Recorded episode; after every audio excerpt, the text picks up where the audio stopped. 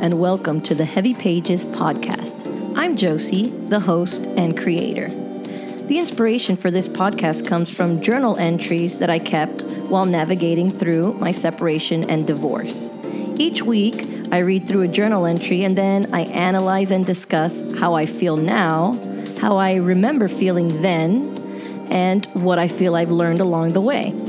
So thank you for joining me on this journey, and I hope that you take something positive away from each episode. Now let's get to it. Hello again, and welcome back to another episode.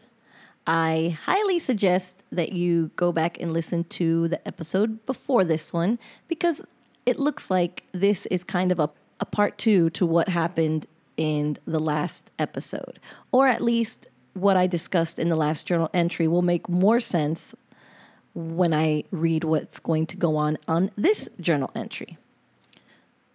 So with that, I'll go ahead and start. And this is going to be for Monday, August 23rd. It happened. He got mad and upset because he has so much to do for his move and time is running out on him. So what does he do? Bitch at me. And yep, even bring up cleaning our son's room. We fought and stuff, and this is what came out of it. I am upset and wrote this, and yes, I sent it. Dear guy, I don't know. I guess I'm just still mad at how after 6 months, you can still get under my skin like you do. I know that it's my fault, and I know that it is because I have not put up boundaries, that I have not put a stop to the chit-chat. It is just that I am a fool. There's really no other way to put it. And after what happened today, I really need to keep my distance. I need to make sure that we never get so friendly again. I think that what bugs me the most is how you seem to think that you are so much better than me. You act like you are above me. I mean, you insult me when I am having a bad day and take it out on you, and then you do the same thing. You act like there she goes again, that crazy bitch not being able to control herself. Thank God I got away from that. And then things get stressful for you and you do the same thing, even with the low blows. That was something that you hated about me, that nothing was beyond me to use in a fight. I will admit that I did that and that it was wrong, but you did do it too.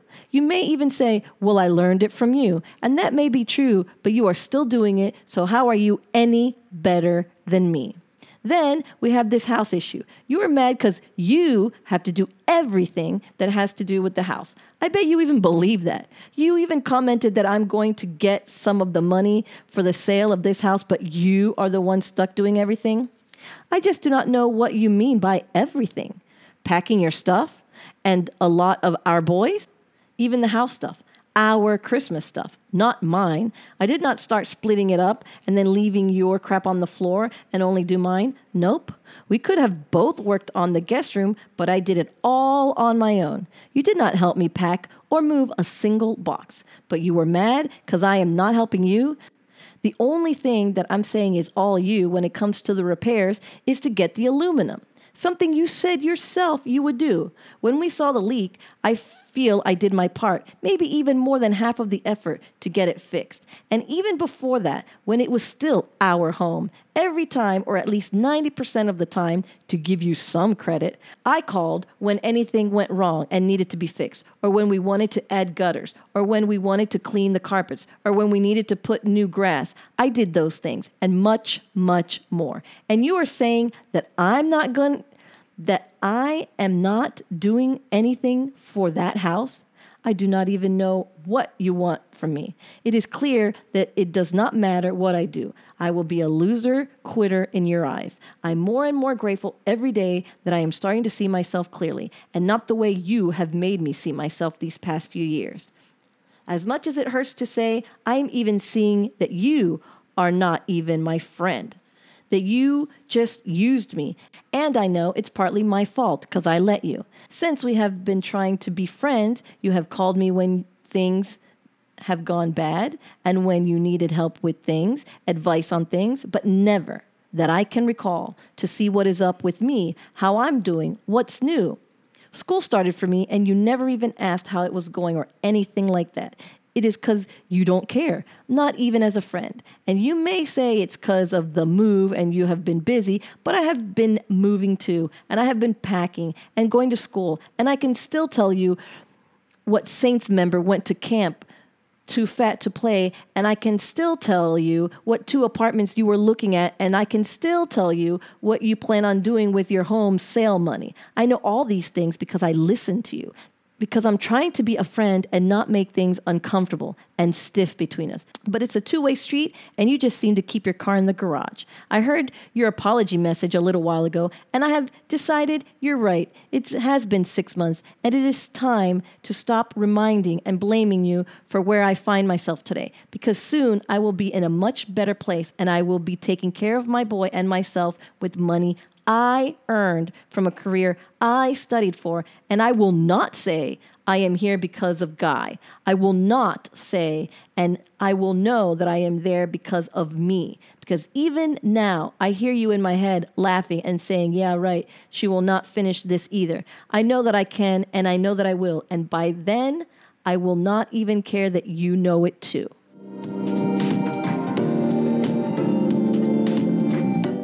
Good for me. Good for me.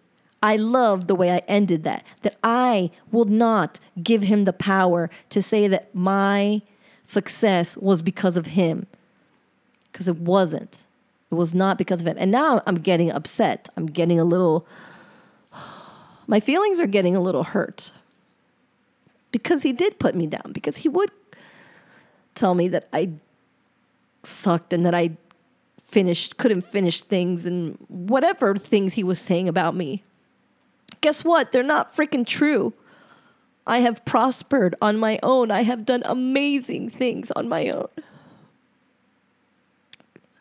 I'm so proud of myself. And this is not me crying from sadness. This is me feeling an overwhelming sense of pride that I did all of this crap myself.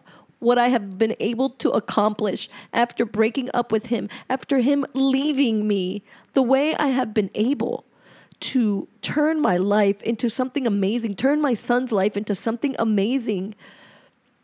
Oh, man, I mean, I did it. I did do it. And I know when I'm writing that letter, I didn't really believe that I could.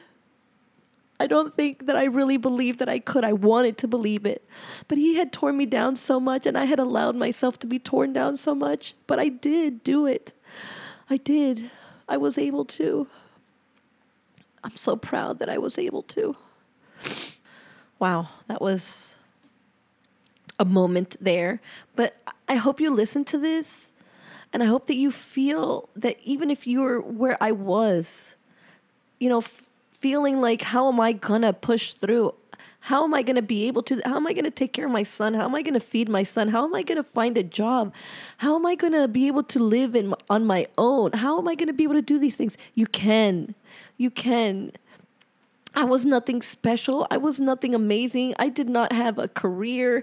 I did go to school, and I took accounting classes, and I got a certificate in accounting. I never worked a day in accounting. I was not able to get a job in accounting, but I was able to get other jobs, and I was able to be smart with my money, and I did get some child support. Obviously, that did help, but again, I don't consider it him helping me. That was his responsibility for his son that I had most of the time.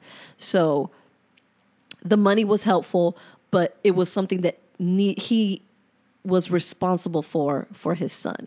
So yes, part of that money helped me make sure I could get a roof over my head and all of those things. But again, I was able to do these things. I was able to do it. I was able to do it without his help. And the further on in life that I went, I continued to build myself up, to build myself and my son's life up. I started in my mom's house. I started living in my mom's house, and then I moved into an apartment that was income restricted because I was a single mom with hardly any money.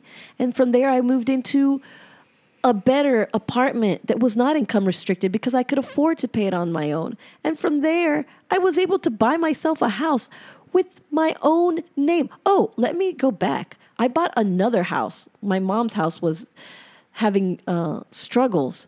And so it was heading towards foreclosure, and I didn't want it to go to foreclosure, so I bought it. I was able to buy her house, but I didn't live there. I just bought it to save it from foreclosure. And then, things happened and it got sold. But then I was able to buy my own house, myself, nobody else on the title, nobody else on the mortgage, just me, just Josie. No help from Guy, all on my own. I was able to prosper and survive and move forward and have an amazing post-divorce life. It's possible. I know you don't think that you can even see that far. I know it's scary to even think that you can see that far. I know you might even say, I don't want to be able to do it on my own. I don't want to. I want to have my family. And I get all that. But know that you can. Know that it is in your future. Know that the future self, your future self, is going to be able to wish that they could have a conversation with the you of right now and say, don't worry. I know it's scary, but you've got this, and you're going to do amazing, and you're going to do it on your own, and you're going to feel so proud. You're going to feel so proud that you were able to do this. I can't wait for you to get there. I can't wait to hear from you when you get there. It's wonderful on this other side. Come join me. So about the fight. I knew it was coming, and I mentioned it in the other episode because I remember, this is something I vividly remember, that even though he wasted his time and didn't do what he needed to do, he got mad at me because when he was in a time crunch, I wasn't there to rescue him, which is what he was counting on.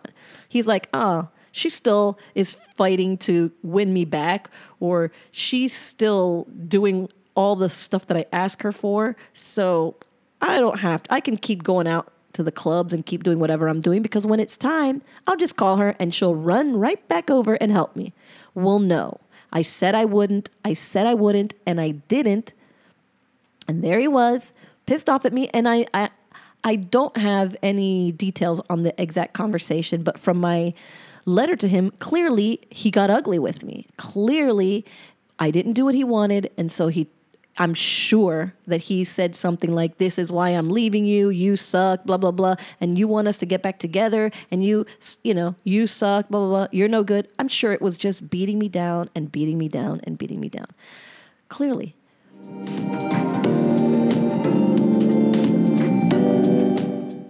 And then we get to me realizing that he wasn't my friend. We weren't friends. I was the mother of his child, and someone that he could still get some stuff from, whether it be sexual, unfortunately, or someone to lean on, or when he didn't want to be his alter ego and had to worry about a bill or something, I was the person that he would call.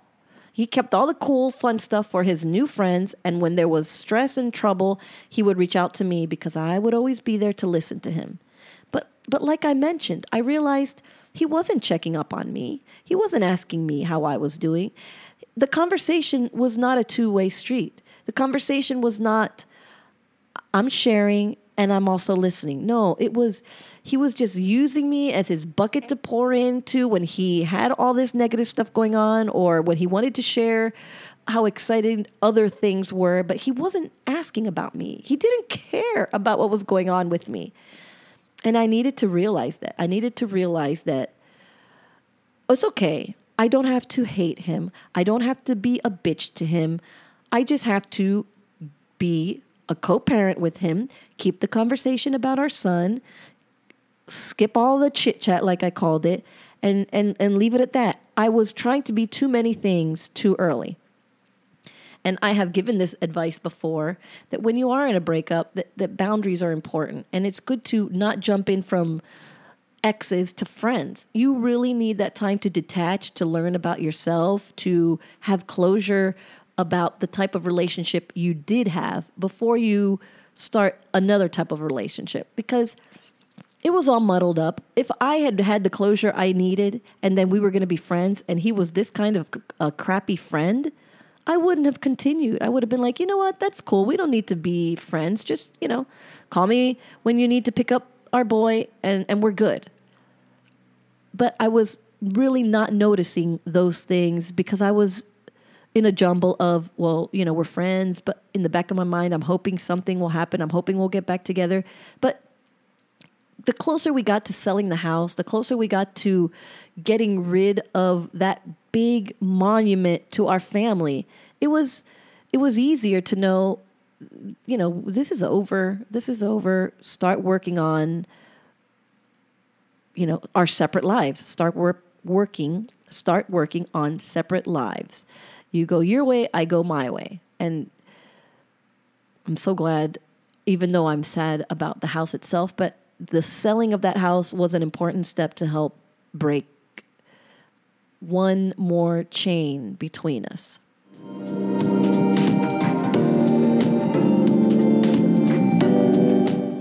Commenting on how he did everything or I did nothing. I don't think he said he did everything, or maybe he did say I have to do everything. And I'm glad that I pointed out that's such BS. He didn't do I don't even know if he mowed the lawn. I think we ended up getting lawn care service, okay? And the lawn that we paid for, that we bought, I don't even know if that died again. He was not a car wash guy. He was not a yard guy. No. When there was something going on in the house, I would call, I would set it up, I would make sure the funding was there to pay for it. He brought in the money. Really, that's all I can say. He brought in the money. But besides that, when things needed to get done, I was on top of it all. I handled it all, which is proof by the fact that he's calling me and upset. Because, listen, if you're responsible for doing all these things, do you need to call your ex-wife about them? No, you just do them. He's calling me. Why is he calling me? I don't even live there.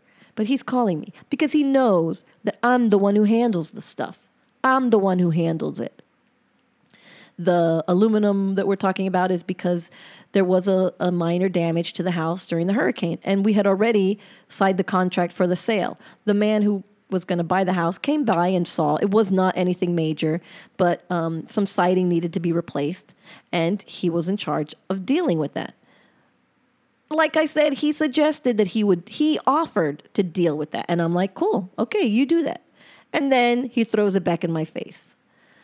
Ay. No, this was not going to work. The best thing I ever did was, well, he did it. The best thing he ever did was break up with me. The best thing that ever happened to me was that he broke up with me. I do believe that.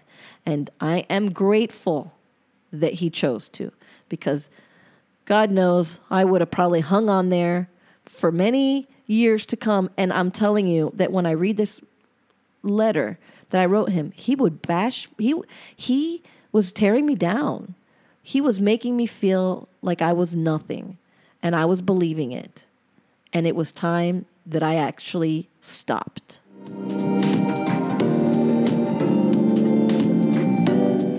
I did also want to touch on the below the belt comment, because one of my flaws, and I recognize that, was that whenever we would fight, I would kind of hit him below the belt. I would call him out for ignoring his son. I would call him out for, this was while we were married. Like if we had a fight, I would go below the belt. I can't even remember, to be clear, but I know that I would probably call him a crap dad or things like that.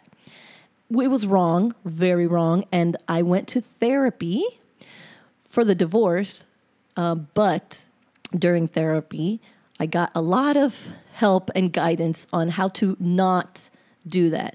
And one of the biggest things was, you know, to think, obviously, before you speak, to really hold your tongue and take stock in what you're going to say and make sure that what you are going to say is important to the conversation. It moves your point forward, and it's not attack dog, basically, because obviously that does not help. And I will tell you that in my current relationship, I still carry that advice forward, because there are times when I want to say so many below the belt things.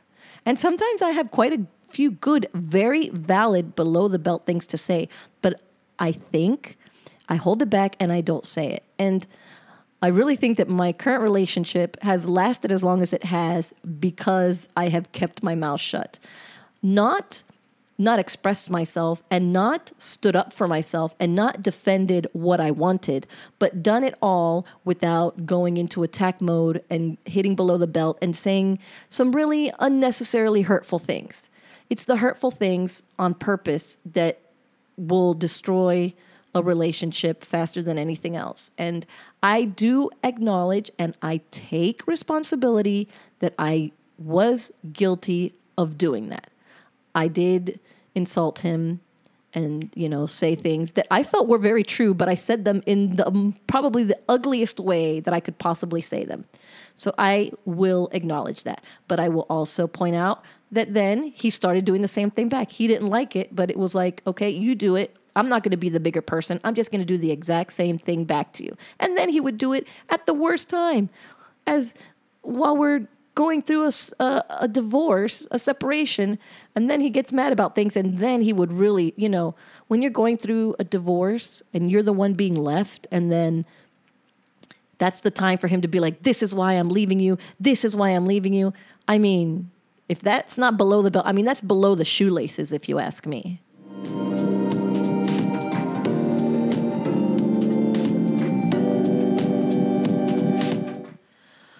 Wowza, this turned out to be a bit of a powerful episode and journal entry. I hope that you got something out of it. And as always, I really do thank you for spending a little bit of time with me.